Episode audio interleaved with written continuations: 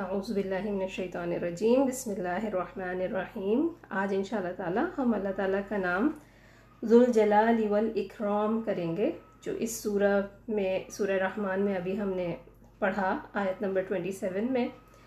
اور جس طرح اللہ کے سارے ہی نام نہایت خوبصورت پرفیکٹ ہیں، اور اپنے اندر معنوں کے بہت خزانے رکھتے ہیں، اسی طرح یہ نام بھی اللہ تعالیٰ کا بہت بیوٹیفل نیم ہے اور ہم دیکھتے ہیں انشاءاللہ آج اس کو کہ اس میں ہمارے لیے اس میں مطلب کیا ہے اس کا اور ہمارے لیے کیا کیا اس میں لیسن ہے۔ تو یہ اللہ تعالیٰ کا نام یہاں سورہ رحمان میں ہی ہمیں قرآن میں ملتا ہے اور اللہ تعالیٰ نے اپنے یہاں پہ کہا ہے وَيَبْقَى وَجْهُ رَبِّكَ ذُو الْجَلَالِ وَالْإِكْرَامِ یعنی اور صرف تمہارے رب کی جلیل کریم چہرہ ہی باقی رہنے والا ہے۔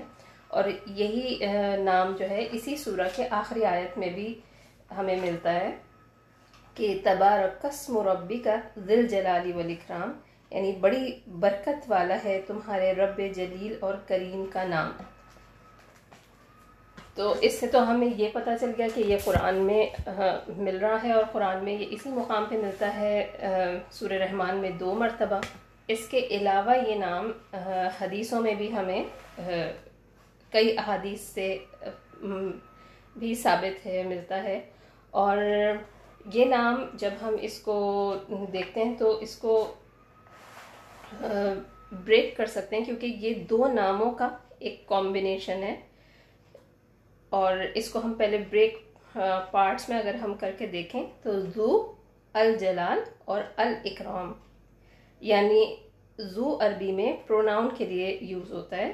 زو جس طرح ہم اردو میں کہتے ہیں والا یا والے، تو اسی طرح عربی میں یہ زو جو ہے وہ اسم کے طور پہ استعمال کیا جاتا ہے اور یہ ڈفرینٹ فارمز میں آ سکتا ہے. جس طرح زو زال واؤ ہے، اسی طرح زا بھی ہو سکتا ہے زال الف کے ساتھ اور زی بھی ہو سکتا ہے زال یا کے ساتھ.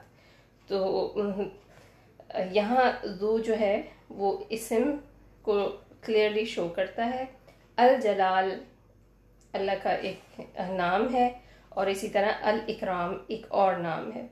تو وہ ٹوگیدر کیا بنا رہے ہیں؟ ذوالجلالی والاکرام یعنی اللہ کا یہ کیا نام ہے؟ کہ اللہ جلال والا اور اکرام والا ہے۔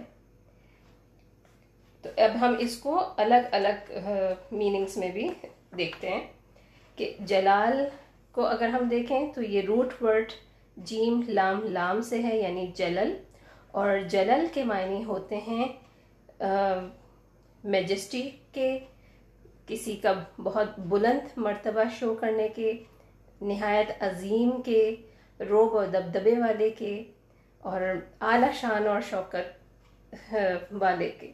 وہ جو سپریملی گریٹ ہے اور اسی طرح جلال والا یعنی ذوال جلال کیا بنے گا؟ کہ یہ اللہ کے لیے مخصوص ہے، کیونکہ اس میں الف لام جو ہے وہ اس کے ساتھ لگا ہوا ہے اور اس کا مطلب ہے کہ اللہ اللہ عز و جل ایسی عظمت والی ہستی ہے جو مکمل اختیار، کامل حقمیت کے مالک ہے اور بادشاہ ہے۔ جس کی مملکت ہر طرف پھیلی ہوئی ہے اور جو نہایت بلند مرتبہ رکھتا ہے۔ اور یہ نام جہاں اللہ کی ذات اور اللہ کی ہائنس کو شو کر رہا ہے، گلوری کو شو کر رہا ہے، اسی طرح اگر ہم الاکرام دیکھیں تو الاکرام روٹ ورڈ سے ہے کاف، را، میم یعنی کرم سے۔ اور کرم کے جو معنی ملتے ہیں، وہ دو مین معنی ملتے ہیں۔ ایک ہے ایکسٹریملی جنرس ہونے کے، بہت زیادہ سخاوت رکھنے کی صفت۔ اور ایک ہے نوبلٹی اور آنر کو شو کرتا ہے، جو کہ تعظیم اور بلند مرتبے ہونے کو، کی کی کوالٹی ہے۔ اچھا یہ اگر جو لوگ ہمارے ساتھ پہلے سے ہیں، ان کو یاد ہوگا کہ ہم اللہ تعالیٰ کی ایک صفت کر چکے ہیں الکریم سے۔ اور اس کے ساتھ اگر ہم ریکال کریں اس کو، تو ہم اس کو بہت اچھے سے سمجھ سکتے ہیں کہ اللہ تعالیٰ کیسا دینے والا ہے کہ وہ بے حساب دیتا ہے اور مطلب اپنی مخلوق پہ خرچ کرنے والا ہے اور ایسا خرچ کرنے والا جو دے کے کوئی اپنے اندر تنگی محسوس نہیں کرتا۔ یعنی دینے دینے کی بھی ڈفرینٹ ٹائپس ہوتی ہیں۔ ایک دفعہ ہم ہم کبھی کسی کو دیتے ہیں تو اپنے دل سے دے رہے ہوتے ہیں اور بہت خوشی سے دے رہے ہوتے ہیں۔ ایک ہوتا ہے دینا جس میں بادل نہ دینا ہوتا ہے۔ ایک ہوتا ہے زبردستی والا یا ایک قیمتی شے دے کے اور دل میں پھر کوئی فیلنگ رکھنا کہ یہ تو میری بہت فیوریٹ تھی۔ تو اللہ ان سم، تمام کمیوں اور کجی سے پاک ہے۔ وہ ایسی پرفیکٹ ذات ہے جو بے حساب خرچ کرتی ہے اور قیمتی سے قیمتی شے اور نعمتیں دینے سے بھی گریز نہیں کرتی، دریغ نہیں کرتی اور بندوں پہ اور اپنی ہر مخلوق پہ وہ بہت زیادہ خرچ کرنے والا ہے۔ اور ایسا مہربان ہے جو ریٹرن کا کوئی ہم سے مطالبہ نہیں کرتا۔ اور اپنی قیمتی سے قیمتی شے خرچ کرنے سے دریغ نہیں کرتا۔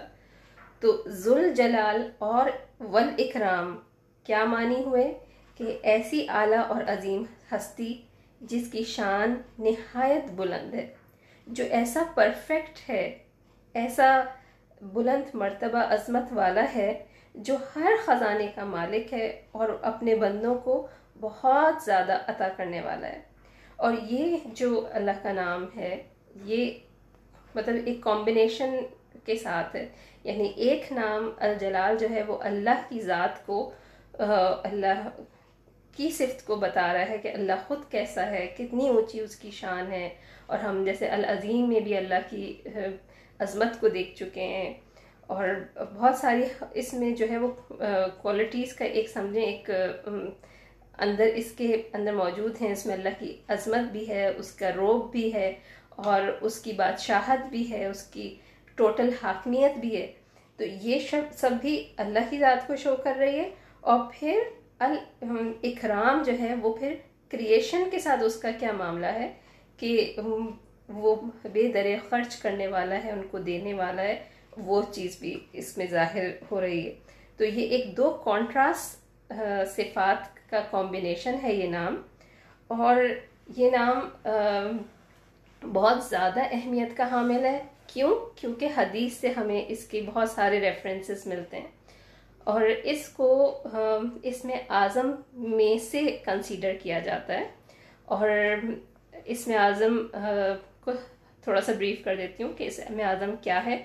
یعنی گریٹسٹ نیم آف اللہ وہ کہ جب اس کے ذریعے سے اللہ سے مانگا جائے، اللہ سے سوال کیا جائے، تو وہ جو دعا ہے، وہ مطالبہ جو ہے، وہ رد نہیں کیا جاتا۔ اور اس کا ہمیں پروف ملتا ہے حدیثوں سے، جو بہت ساری ملتی ہیں، لیکن ان میں سے چار جو ہیں، وہ بالکل مستند حدیث ہیں۔ اور ہم انہی کو کنسیڈر کریں گے یہاں بھی کہ جس میں نبی صلی اللہ علیہ وسلم نے ہمیں ہنٹس دیے ہیں۔ ایگزیکٹلی کسی بھی حدیث میں یہ نہیں بتایا کہ یہ اس میں اعظم ہے اور اس کے ذریعے سے بس اللہ سے مانگو۔ بلکہ اللہ تعالیٰ، نبی صلی اللہ علیہ وسلم نے ہمیں ہنٹس دیے ہیں، سورہ بتائی ہیں، وہ ایریاز بتائے ہیں جن میں ہم اس اسم اعظم کو تلاش کر سکتے ہیں۔ اور ان احادیثوں کی روشنی میں اسکالرس نے اپنی اپنی رائے دی ہیں جو ہمیں گائیڈ کرتی ہیں کہ اس میں اعظم کیا ہو سکتے ہیں اور یقیناً ان ان کی گائیڈنس بہت ویلڈ ہے اور سورس پہ بیس کرتی ہوئی ہے۔ تو ہم اس کو جس طرح امام حجر کی ایک بک ملتی ہے، جس میں انہوں نے بہت سارے اسکالرس کے جو ہیں اوپینینس کو جمع کیا ہے۔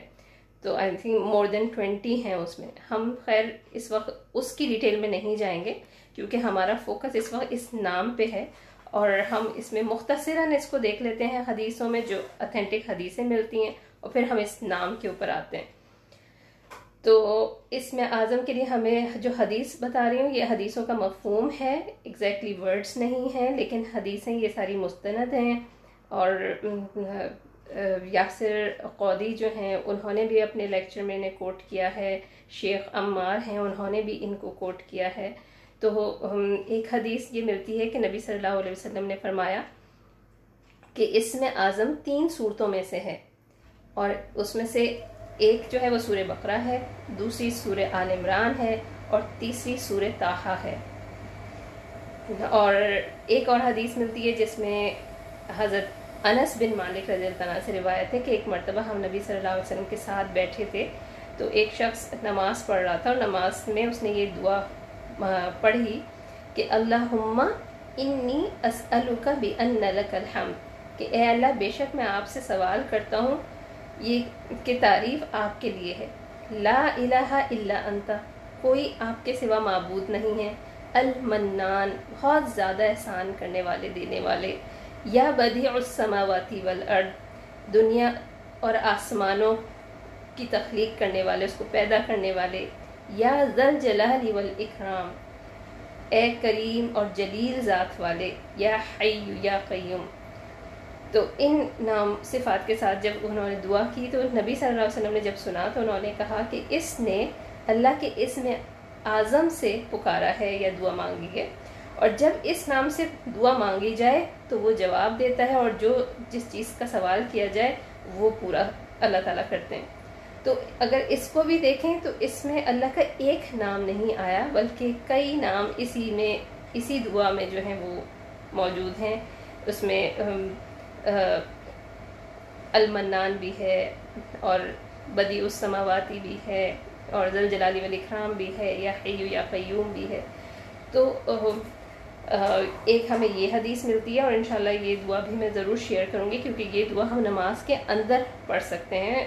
درود کے بعد درود ابراہیمی کے بعد بھی پڑھ سکتے ہیں اور پھر کوئی اور اپنی ربنا کی دعا یا جو دعائیں ہمیں ملتی ہیں نماز میں پڑھنے والی، وہ دعا مانگ سکتے ہیں۔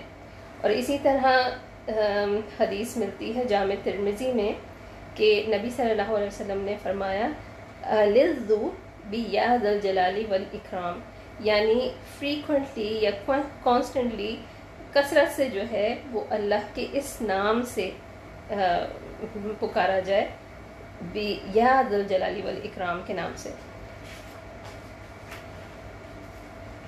اور ایک اور حدیث ملتی ہے، حضرت صوبان رضی اللہ تعالیٰ عنہ سے، جو نبی صلی اللہ علیہ وسلم کے آزاد کردہ غلام تھے۔ اور کہتے ہیں کہ نبی صلی اللہ علیہ وسلم اپنی نماز مکمل کرنے کے بعد تین مرتبہ استغفر اللہ کہتے تھے۔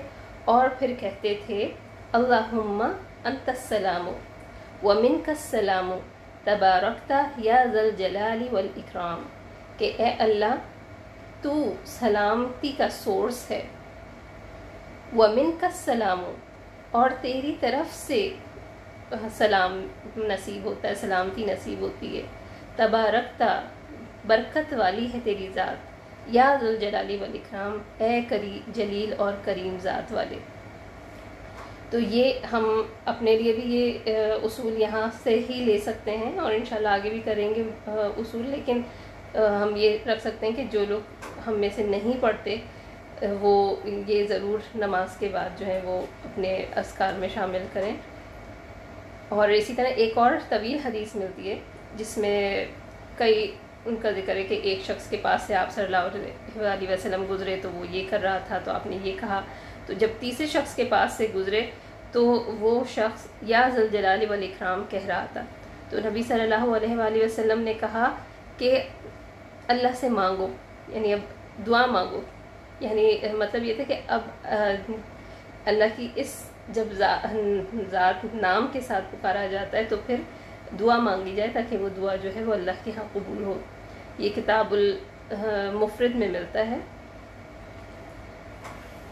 اور جب ہم جو بھی اللہ کے نام سیکھتے ہیں اور سمجھتے ہیں، تو اس میں ہماری دو جو بنیادی باتیں ہیں، وہ ہمارے ذہن میں ضرور رہنی چاہیے۔ چاہے کوئی بھی نام ہو، یا بلکہ دین کا کوئی بھی ہم کوئی لیکچر سن رہے ہوں، کوئی کلاس اٹینڈ کر رہے ہوں، کوئی کورس کر رہے ہوں، تو ہم، یہ بات جو ہے، وہ ہمارے ذہن نشین ہونی چاہیے۔ کہ جب ہم کوئی علم حاصل کر رہے ہیں، تو ہم اپنے آپ سے یہ سوال نہ کریں کہ کیا یہ چیز میں مجھے پہلی دفعہ پتہ چل رہی ہے یا یہ نیو ہے اور میں نے کبھی سنی نہیں تھی، اب پتہ چلا اور اب میرے علم میں اضافہ ہوا۔ بلکہ ہمیں خود سے سوال یہ کرنا چاہیے کہ جو بات میں یہ سن رہی ہوں، کیا میں اس پر عمل کرتی ہوں؟ اور ابھی کرتی ہوں کہ نہیں کرتی؟ اور کتنا کرتی ہوں؟ تو یہ چیز جب ہمارے فوکس میں ہوتی ہے کہ علم اس لیے حاصل کیا جائے کہ اپنی اصلاح کی جائے، اپنے آپ کو امپروو کیا جائے، تو وہ وہ اصل علم کا مقصد ہونا چاہیے۔ ورنہ وہ علم جو صرف حاصل ہی کرتی، کرتے رہیں اور جمع ہی کرنے کے اوپر یا زیادہ سے زیادہ کورسز کرنے کے اوپر اگر فوکس ہو تو پھر انفارمیشن تو یقیناً بہت گین کر لیں گے۔ لیکن جو پرپس ہے علم حاصل کرنے کا وہ پیچھے چلا جاتا ہے۔ تو ہم جب یہ نام اللہ کا سیکھ رہے ہیں تو ہم یہ دیکھیں کہ اس نام کے ذریعے اگر ہمیں اتنی دفعہ ریمائنڈر مل رہا ہے کہ ہم اس نام کے ذریعے اللہ سے مانگیں، تو کیا ہم یہ اس نام سے میں مانگتی تھی؟ اگر نہیں مانگتی تھی پہلے دعا، تو اب ضرور مانگوں گی۔ اور اس نام کا اثر میرے اپنی شخصیت پر کتنا ہے؟ کیا وہ اثر دکھائی دیتا ہے؟ یا نہیں دکھائی دیتا۔ تو ہم اس کو عمل میں لے کر آنے کی ہماری جو ہے وہ نیت ہونی چاہیے، کوشش ہونی چاہیے۔ تو یقیناً انشاءاللہ ہم اس سے مستفید ہو سکیں گے۔ وہ جس طرح ہم ہر روز دعا مانگتے ہیں نا کہ اللہ اسلو کا علم نافع یعنی نفع بخش علم دے۔ نفع بخش علم وہ ہوتا ہے جو عمل میں اتر جاتا ہے۔ عمل سے ریفلیکٹ ہو رہا ہوتا ہے۔ تو اللہ کرے کہ ہم ہمارا یہاں بیٹھنا اور یہ سننا اور اس پہ اپنا ٹائم اسپینڈ کرنا جو ہے وہ ہمارے حق میں حجت بنے اور ہمارے عملوں کے سنوارنے کا ذریعہ بن جائے۔ تو اب ہم دیکھ لیتے ہیں کہ اس نام کے ساتھ ہمیں کیا اپنے لیے کیا اصول ملتے ہیں کہ ہم اپنی زندگیوں میں اس سے کیسے اثر لے سکتے ہیں۔ تو first and foremost important thing کیا ہے جو ابھی جس طرح ہم نے uh, یہ دیکھا کہ ہم اس نام کے ساتھ اللہ سے ضرور دعا مانگیں۔ اور جب ہم نے دیکھا نبی صلی اللہ علیہ وسلم کا طریقہ تھا کہ وہ نماز کے بعد پڑھتے تھے تو ہم اس سے بھی پڑھیں۔ جب وہ اتنی ایک پیاری دعا ہمیں ملی کہ ہم نماز کے اندر پڑھ سکتے ہیں تو اس کی بھی کوشش کریں۔ اور اللہ کے صرف اسی نام سے نہ مانگیں، بلکہ اللہ کے جتنے نام ہم جانتے ہیں یا جتنے ہم، ہمیں یاد ہیں، ان سب سے مانگیں۔ اور کیونکہ اللہ تعالیٰ نے خود انوائٹ کیا ہے کہ وہ لاہ اسماء الحسن فدعوه بها۔ کہ اللہ کو پسند ہے کہ اس کے نام پرفیکٹ ہیں، برکت والے ہیں۔ تو اس سب سے جو ہے وہ اس سے مانگا جائے۔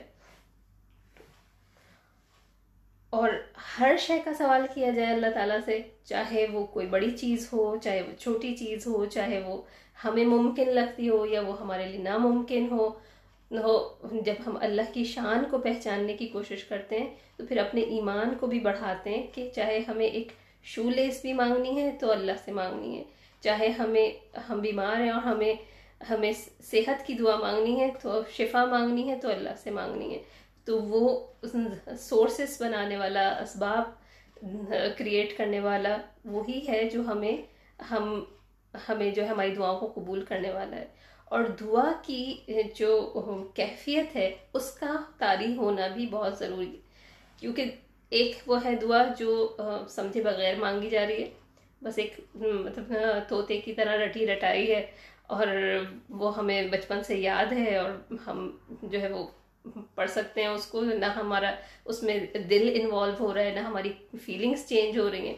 تو دعا کے لیے ضروری ہے کہ وہ یقین اور ایمان کے ساتھ مانگی جائے۔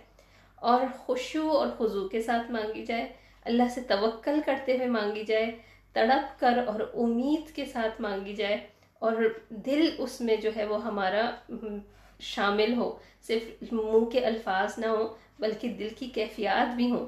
اور ایک میری بہت اچھی دوست نے بتایا تھا کہ دعا اگر کیفیت جیسے نہیں بھی اتاری ہو، تو اگر اس دعا کو ریپیٹ کیا جائے ملٹیپل ٹائمز اور ذہن میں اس کا ترجمہ ہے، تو یقین جانیے واقعی وہ کیفیت جو ہے، وہ اس کی تعریف ہونے لگتی ہے کہ جس طرح اگر ہم کہیں کہ اللہ انی اسألو کبھی ان لک الحمد، کہ اللہ میں آپ کی تعریف کی تعریف آپ کے لیے آپ سے سوال کرتی ہوں۔ اور پھر ان سارے جو صفات ہیں اللہ کی، ان کو، دہرایا جائے، تو وہ کیفیت جو ہے وہ دل دل پہ خود اثر کرتی ہے۔ اگر دل الائن نہ ہو رہا ہو دعا کے الفاظ کے ساتھ، تو جب ہم الفاظ منہ سے ادا کرتے ہیں اور سمجھ کر ادا کرتے ہیں، تو وہ دل پر ہٹ کرتے ہیں۔ تو یہ دعا ہمیں مانگنی ہے، ایک لازم چیز ہے جو ہم ان آیات کے ساتھ اپنے لیے ایک اصول لے سکتے ہیں، بہترین اصول۔ جس میں ہمارا ہی سراسر فائدہ ہے اور رب اس سے خوش ہوتا ہے، رب کو پسند ہے کہ اس سے مانگا جائے۔ تو ان کیفیات کا ضرور انشاءاللہ خیال رکھتے ہوئے مانگیں گے۔ اور نمبر ٹو جو ہے وہ یہ کہ اللہ کے ناموں کا اثر میری زندگی میں مجھے دکھے، میرے گھر والوں کو بھی محسوس ہو۔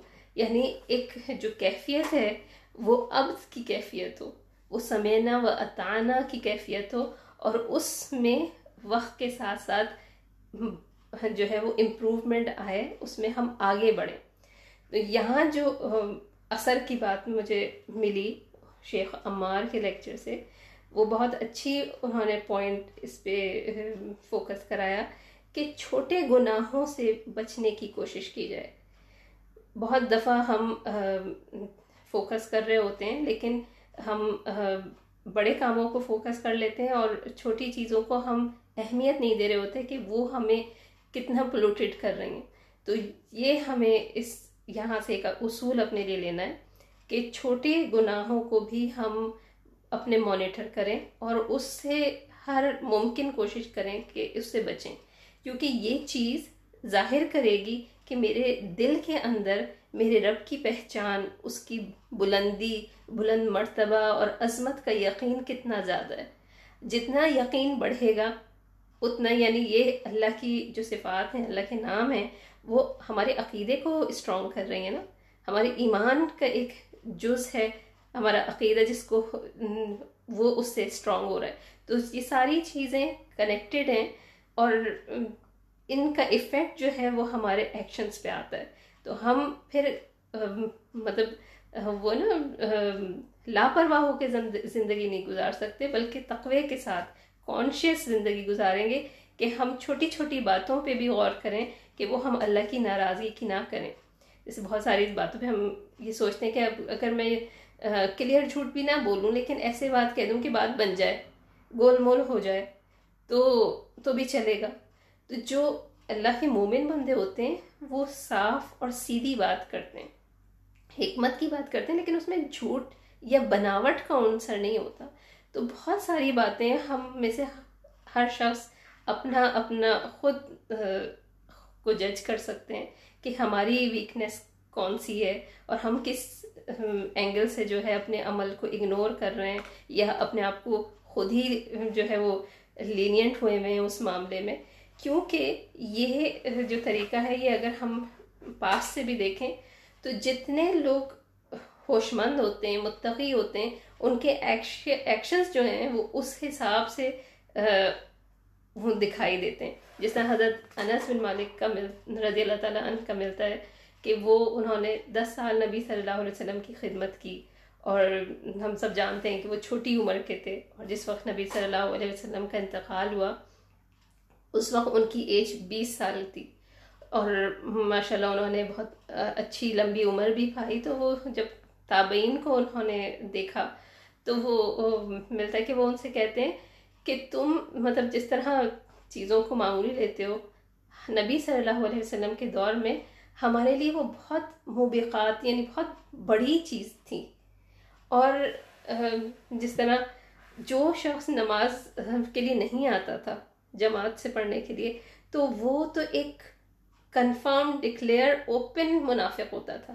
جو مطلب منافق بھی نماز پڑھنے کے لیے آتے تھے، تو وہ چھپے ہوئے منافق ہوتے تھے۔ اور جو نہیں شامل ہوتا تھا جماعت میں، تو وہ تو ایک مطلب اس پہ تو کلیئر تھا کہ یہ تو منافق ہے ہی ہے تو اور اگر اس کے بعد لوگوں نے پھر اس کو سہل لے لیا اور جس طرح ایک اور صحابی کا ملتا ہے کہ وہ کہتے ہیں کہ نبی صلی اللہ علیہ وسلم کے دور میں جس طرح بیمار کو ایک حجت ہے کہ وہ اگر استطاعت نہیں رکھتا مسجد میں آنے کی تو بھی نماز گھر میں پڑھ سکتا ہے لیکن کہنے وہ اس وقت جو بیمار ہوتا تھا، اس کو بھی دونوں کندھوں سے پکڑ کے لوگ جماعت کے لیے لے کے جاتے تھے۔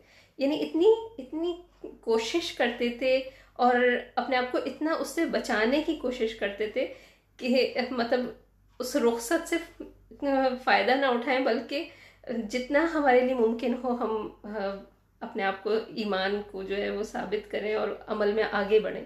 تو یہ جستجو جو ہے وہ جب پیدا ہوتی ہے، جب اندر ایمان کی کا نور جو ہے نا، وہ اس کی لو ہوتی ہے۔ نور سے دل جگمگا رہا ہوتا ہے۔ تو جتنا نور ہوتا ہے، اس حساب سے انسان عظیمت کی طرف اپنے آپ کو زیادہ آگے بڑھاتا ہے اور رخصت سے خود کو خود کو بچاتا ہے۔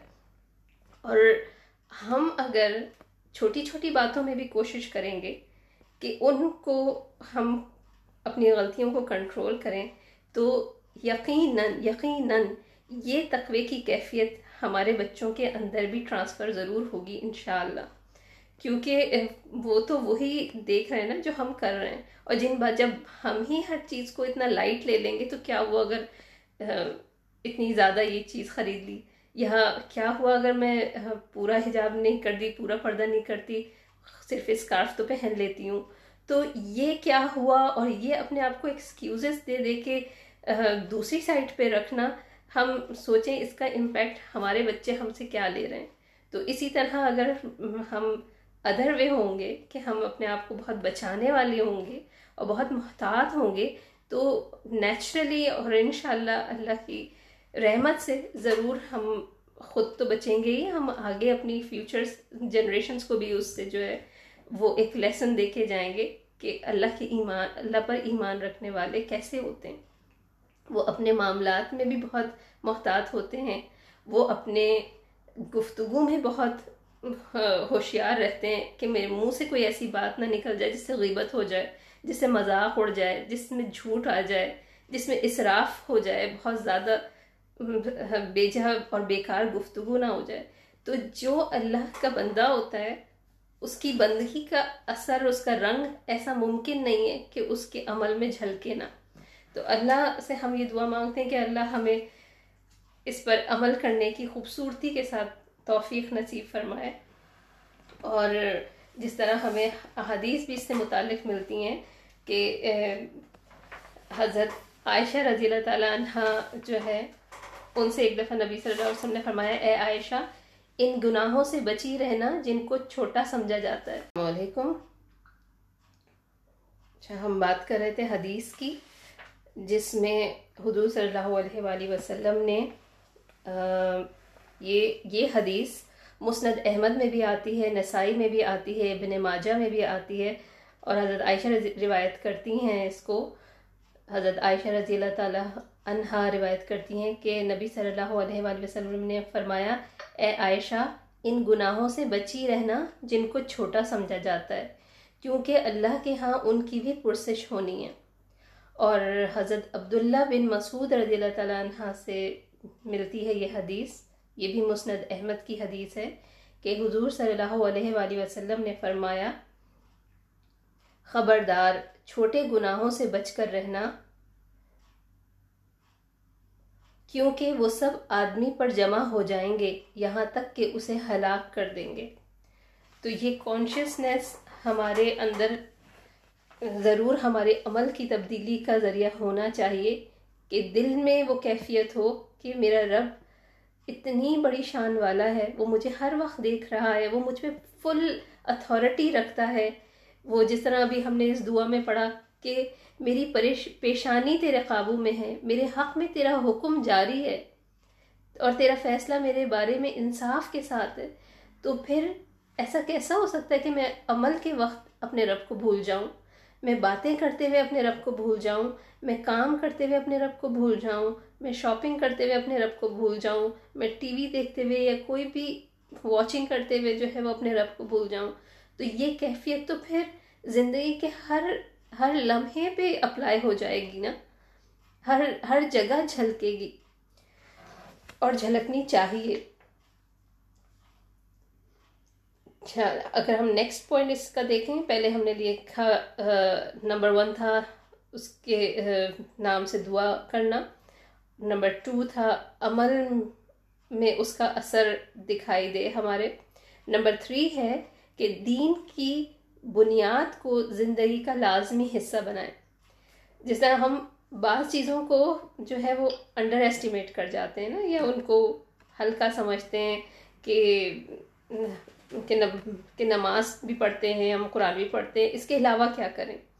تو اگر ہم ان فرائض میں خوبصورتی اختیار کریں، اور اگر مطلب میں، بہت ساری مثالیں ہیں، اس میں سے اگر ہم ایک دو مثالیں لے لیں، جیسے نماز کو لے لیں، تو اگر نماز پڑھتے ہیں تو اول وقت میں پڑھیں، اور اگر اس کا ترجمہ نہیں جانتے تو ترجمے کو یاد کریں، سمجھیں، اور سمجھ کے نماز پڑھیں۔ اور اس کیفیت کے ساتھ نماز پڑھیں خوشو کی کیفیت کے ساتھ، جیسے ایک غلام اپنے آقا کے آگے حاضر ہوتا ہے، کھڑا ہوتا ہے تو اس کا سر جھکا ہوتا ہے اور اس کی مطلب اس کی باڈی سے ہی پتہ چل رہا ہوتا ہے، باڈی لینگویج سے کہ وہ کس کے آگے کھڑا ہوا ہے۔ تو اپنی نمازوں میں خوبصورتی لانے کی کوشش کریں۔ اس کے علاوہ ہم صبح شام کے اذکار کو پڑھیں تو سمجھ اور یقین کے ساتھ پڑھیں۔ چاہے ہم صبح کی وہ دعا پڑھتے ہیں، بسم اللہ الذي لا يضر مع اسمه شيء في الارض ولا في السماء وهو السميع العليم اس میں بھی اللہ کی کتنی صفات آ رہی ہیں۔ اور چاہے ہم کسی بھی کام شروع کرنے سے پہلے بسم اللہ پڑھ رہے ہیں۔ بسم اللہ الرحمن الرحیم۔ تین صفات اور اللہ کی یہ بہت بہت بڑی، بہت پرفیکٹ بہت اعلیٰ صفات ہیں۔ یہ بھی تینوں صفات جو بسم اللہ الرحمن الرحیم میں اللہ اور الرحمن الرحیم۔ یہ بھی اس میں اعظم کی جو لسٹ اسکالرس دیتے ہیں، ان میں شامل ہے۔ تو مطلب ہم بسم اللہ پڑھنا تو ہمارے لیے کوئی اتنی خاص بات ہی نہیں ہے۔ تو ہم جب اس ہوش سے اور اس خیال سے پڑھیں گے کہ میں اللہ کے اتنے عظیم ناموں کے ساتھ یہ کام شروع کر رہی ہوں چاہے وہ کوکنگ ہے ڈرائیونگ ہے، کھانا کھانا ہے یا کچھ بھی ہے، تو یقیناً اس میں برکت اور رب کی رحمت جو ہے وہ شامل ہو جائے گی۔ انشاءاللہ۔ تو یہ سب جو ہمارے رب نے ہمارے لیے ڈیزائن کیے ہیں، اس میں بہت گہرائی ہے، بہت یہ جامع ہیں، بہت پروفاؤنڈ ہیں۔ تو ان کو اس یقین اور محبت کے ساتھ ادا کیا جائے۔ پھر ایک پوائنٹ ہمیں یہ ملتا ہے کہ ہم جو علم حاصل کریں، اس پہ غور و فکر بھی کریں۔ یعنی اگر یہی اگر اللہ کے ہم دو نام لے لیں، تو ہم اس پہ سوچیں کہ اللہ کی عظمت کے جلوے کیا کیا ہو سکتے ہیں۔ کہ اللہ نے انسان کو تخلیق کیا اور اللہ نے کہا کہ احسنی تقویم، خوبصورت، بہترین پرفیکٹ شیپ میں تمہیں بنایا ہم نے۔ اور کائنات پہ غور کریں۔ کسی کا مائک انمیوٹ ہو گیا ہے۔ فریدہ اور سائمہ پلیز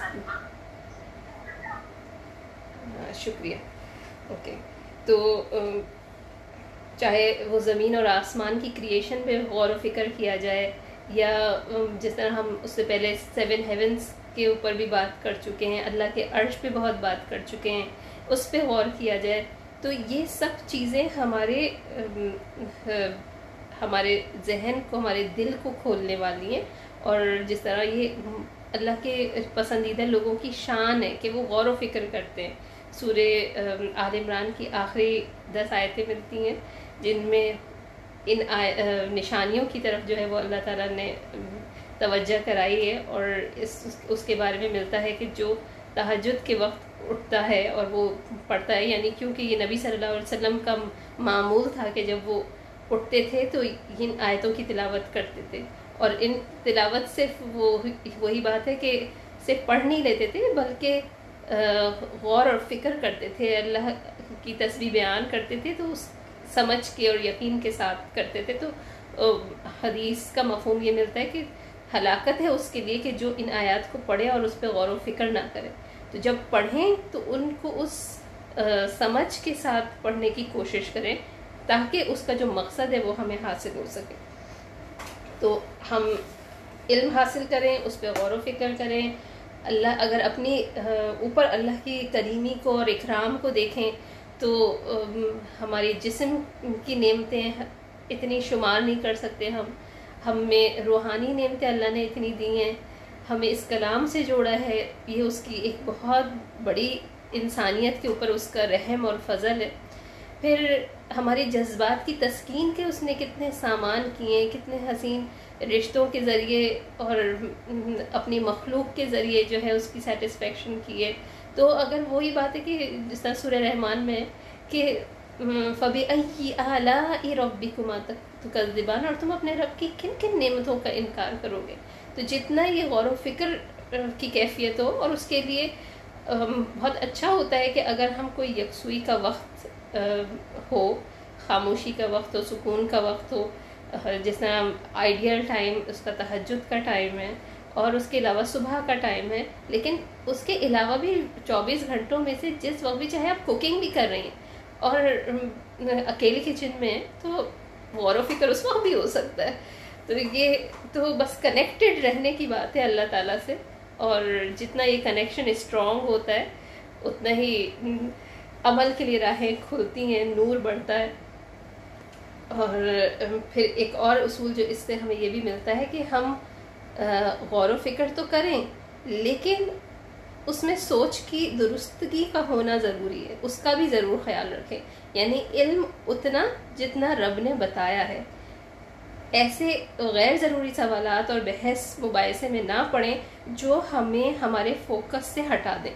یہ ایک بہت امپورٹنٹ پوائنٹ ہے اس حوالے سے بھی کہ بہت دفعہ لوگ آگے بڑھنے میں اگر اس بات کا خیال نہیں رکھتے تو ان کا ٹریک جو ہے وہ چینج ہو جاتا ہے یا وہ بھٹکنے کی طرف آگے بڑھ جاتے ہیں یا غلوب کی طرف آگے بڑھ جاتے ہیں۔ تو یہ والی بات، جس طرح ابھی ہم نے سورہ رحمان کی آیت میں دیکھا کہ اللہ کا چہرہ کو اللہ تعالیٰ نے کہا کہ ذوالجلال والاکرام اور اسی طرح ہم، ہمیں مختلف آیات ملتی ہیں نا جو متشابہات میں شامل ہیں کہ ہم جن کو اپنی اس لمیٹڈ عقل سے مکمل اس کا احاطہ نہیں کر سکتے، صرف اتنا جتنا اللہ نے ہمیں بتایا۔ جس طرح آسمان کے بارے میں ہے کہ اللہ نے آسمان بنایا اور اللہ عرش پر متمکن ہوا، تو اللہ کا بیٹھنا کیسا ہے؟ وہ بیٹھ کے کیسا لگتا ہوگا؟ تو یہ سب وہ سوال ہیں جن میں ہمیں نہیں پڑھنا ہے۔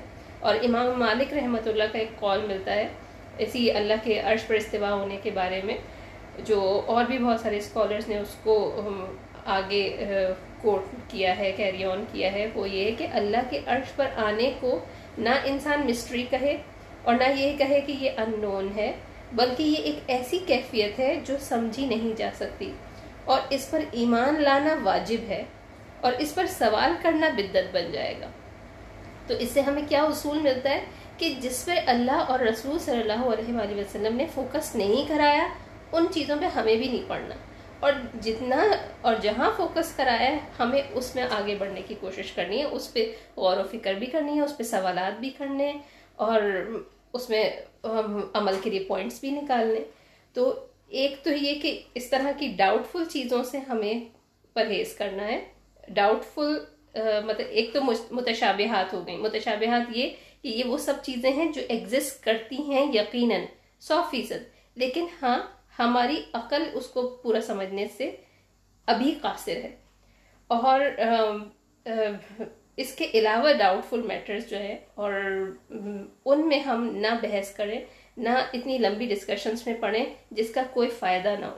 تو جو مومن ہوتا ہے، وہ لا یعنی یا بیکار بحث، مباحثے سے بچتا ہے، اپنے آپ کو بچاتا ہے۔ اور جس طرح ہم دیکھ رہے ہیں کہ وقت کے ساتھ ساتھ بہت ساری چیزیں ڈاؤٹ فل سامنے آتی ہیں اور آئیں گی۔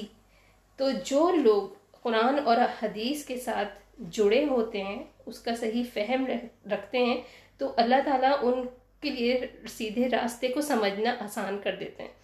اور مطلب ایک طریقے جس طرح قرآن کے لیے نا کہ اس کو فرقان بھی کہا گیا ہے کہ جو صحیح اور غلط کا فرق واضح کرنے والی ہے، اور جو اس سے جتنا ڈسکنیکٹڈ ہوگا، جتنا دور ہوگا، اس کے لیے اتنا ہی ڈاؤٹس میں کنفیوز ہونا جو ہے وہ پاسبل ہو جاتا ہے۔ اور جو اگر ہم کسی معاملے میں کنفیوز ہوں یا ڈاؤٹ فل ہوں، تو ہم ہمارے لیے بہترین طریقہ ہے کہ ہم استخارہ کر کے جو ہے وہ اللہ سے اللہ سے رجوع کرتے ہوئے اس معاملے میں فیصلے کریں۔ اور میں مطلب بحث کو ابھی لانا نہیں چاہتی، لیکن جیسے بہت ساری آج کل کانسپریسیز چل رہی ہیں ان میں اتنے اتنے ڈسکشنز اور وہ ہو رہے ہیں، تو اس میں ہم سرسری سی بات، مختصر بات سننے اور بولنے کی حد تک تو رکھیں، لیکن اس میں اپنے آپ کو بہت ڈیپلی انوالو کرنے کی کوشش نہ کریں، بچا کے رکھیں ان سے۔ اور کیونکہ اس کا وہی ہے کہ فائدہ نہیں ہے اور جو فائدے والی چیز ہے، اس سے پھر فوکس ہٹ جاتا ہے۔ اور اسی کو ہم اس طرح بھی سمجھ سکتے ہیں کہ جس طرح حضرت سورہ کہف میں ہمیں ملتا ہے نا، غار والوں کا قصہ، کہ جب ان کا قصہ بیان کیا گیا ہے تو اللہ تعالیٰ نے آیات میں آگے بھی بتایا کہ پھر لوگ اس کی بحث میں پڑے کہ وہ اتنے تھے اور ان کا کتا تھا اور وہ اتنے سال رہے غار میں یا کتنے سال رہے اور اس کی کاؤنٹنگ پہ بحث۔ ہو رہی ہے۔ تو یہ بحث نے کیا تھا؟ ان کو اصل فوکس سے ہٹا دیا، جو اس واقعے کا، اس نشانی کا مقصد تھا۔ وہ تو آخرت کی یاد تھی۔ اور آخرت کی یاد سے اپنی دنیا اور دنیا کی زندگی کے عمل کو، اپنے عمل کو سدھارنا تھا۔ تو لیکن جب غیر ضروری بحث میں پڑ جاتے ہیں، تو پھر عمل والی جو بات ہے، وہ پیچھے کہیں رہ جاتی ہے۔ اور پھر شیطان جو ہے وہ مس گائڈ کرنا اس کے لیے آسان ہو جاتا ہے، اس کو ایک ٹریپ مل جاتا ہے ہمیں پھنسانے کا۔ پھر اسی طرح ایک ہم اس سے جو بات اصول لے سکتے ہیں، وہ نبی صلی اللہ علیہ وسلم کی حدیث سے ہمیں ملتی ہے کہ یہ ابو داود میں آتی ہے یہ حدیث۔ نبی صلی اللہ علیہ وسلم نے فرمایا، اس کا مفہوم ہے کہ اللہ کا اجلال تین چیزوں میں سے ہے۔ یعنی اللہ کی بلندی اور تعظیم کو ظاہر کرنا کیا ہے؟ کہ نمبر ایک اس کو ظاہر کرنے کے عملی صورت جو دنیا میں وہ یہ کہ بزرگوں کی عزت اور اکرام کیا جائے، جن کے بعد سفید ہو گئے ہوں، جو بڑی عمر کے ہوں، ان کو رسپیکٹ دی جائے۔ نمبر دو، حامل قرآن لوگوں کی عزت کی جائے۔ یعنی جو وہ لوگ جو پڑھنے میں غلو نہیں کرتے اور حفظ کر کے چھوڑ نہیں دیتے حامل قرآن قرآن والوں کی جو ہے وہ عزت کی جائے۔ اور نمبر تین ملتا ہے اس میں انصاف کرنے والے سلطان یعنی حاکم یا کوئی بھی اتھارٹی میں رکھنے والا ایسا شخص ہو، اس کی عزت کی جائے۔ تو جس طرح ہم نے لاسٹ کلاس اور اس سے پہلے بھی کئی ایسے ناموں پہ ہم دیکھ چکے ہیں کہ نرمی اللہ تعالیٰ خود اختیار کرتے ہیں اور پسند کرتے ہیں اس بات کو کہ اس کے بندہ بھی جو ہے وہ نرمی لوگوں کے ساتھ اختیار کرے۔ اور اور ایک اور حدیث کا بھی ہمیں مفہوم ملتا ہے نا کہ تم آسمان والوں پر تم زمین والوں پہ رحم کرو تو آسمان والا تم پر رحم کرے گا۔ تو اسی طرح یہاں ہمیں وہ پوائنٹس مل رہے ہیں کہ ہمیں جو ہے وہ کن کن لوگوں کی عزت کرنی ہے، اکرام کرنا ہے۔ یہاں جس طرح انسانوں کی بات آئی ہے، اسی طرح ہم ایک اور اصول یہ بھی لگ سکتے ہیں کہ جس چیز کی اللہ نے تعظیم شو کی ہے، جس چیز کے لیے اس کو ہم بھی آنر کریں۔ جس طرح قرآن کے بارے میں اس کو کریم کہا گیا اور ذوالحجہ کے دس دنوں کے بارے میں کہ وہ ان کو آنر دیا اللہ تعالیٰ نے۔ تو اس طرح ہم بھی ان ساری چیزوں کو اس طرح ہی اہمیت دیں رسپیکٹ دیں آنر دیں جس طرح اللہ تعالیٰ نے دیا ہے اور اللہ تعالیٰ نے پسند کیا ہے۔ اور اس کے ساتھ آخری اصول جو مجھے ملا وہ یہ کہ ہم ایمان میں بلندی کو پہنچنے کی کوشش کریں۔ یعنی نیکی صرف اجر اور ثواب کی نیت سے اور اس کی لالچ میں نہ ہو، بلکہ ہمیں اپنے رب پہ ایسا یقین ہو، اس کی ذات اور اس کی صفات کا ایسا اس پر ایمان ہو کہ بس وہی عبادت کے لائق ہے۔ تو وہ والی حدیث ہے جس کا مفہوم ہے کہ جو اس بات پر خوش ہو گیا کہ اللہ اس کا رب ہے اور اسلام اس کا دین ہے اور محمد صلی اللہ علیہ وآلہ وسلم اس کے نبی ہیں، تو اس نے ایمان کی لذت کا مزہ چکھ لیا۔ تو اللہ ہمیں ایمان کا ہائر لیول اچیو کرنے کی توفیق عطا فرمائے۔ جزاک اللہ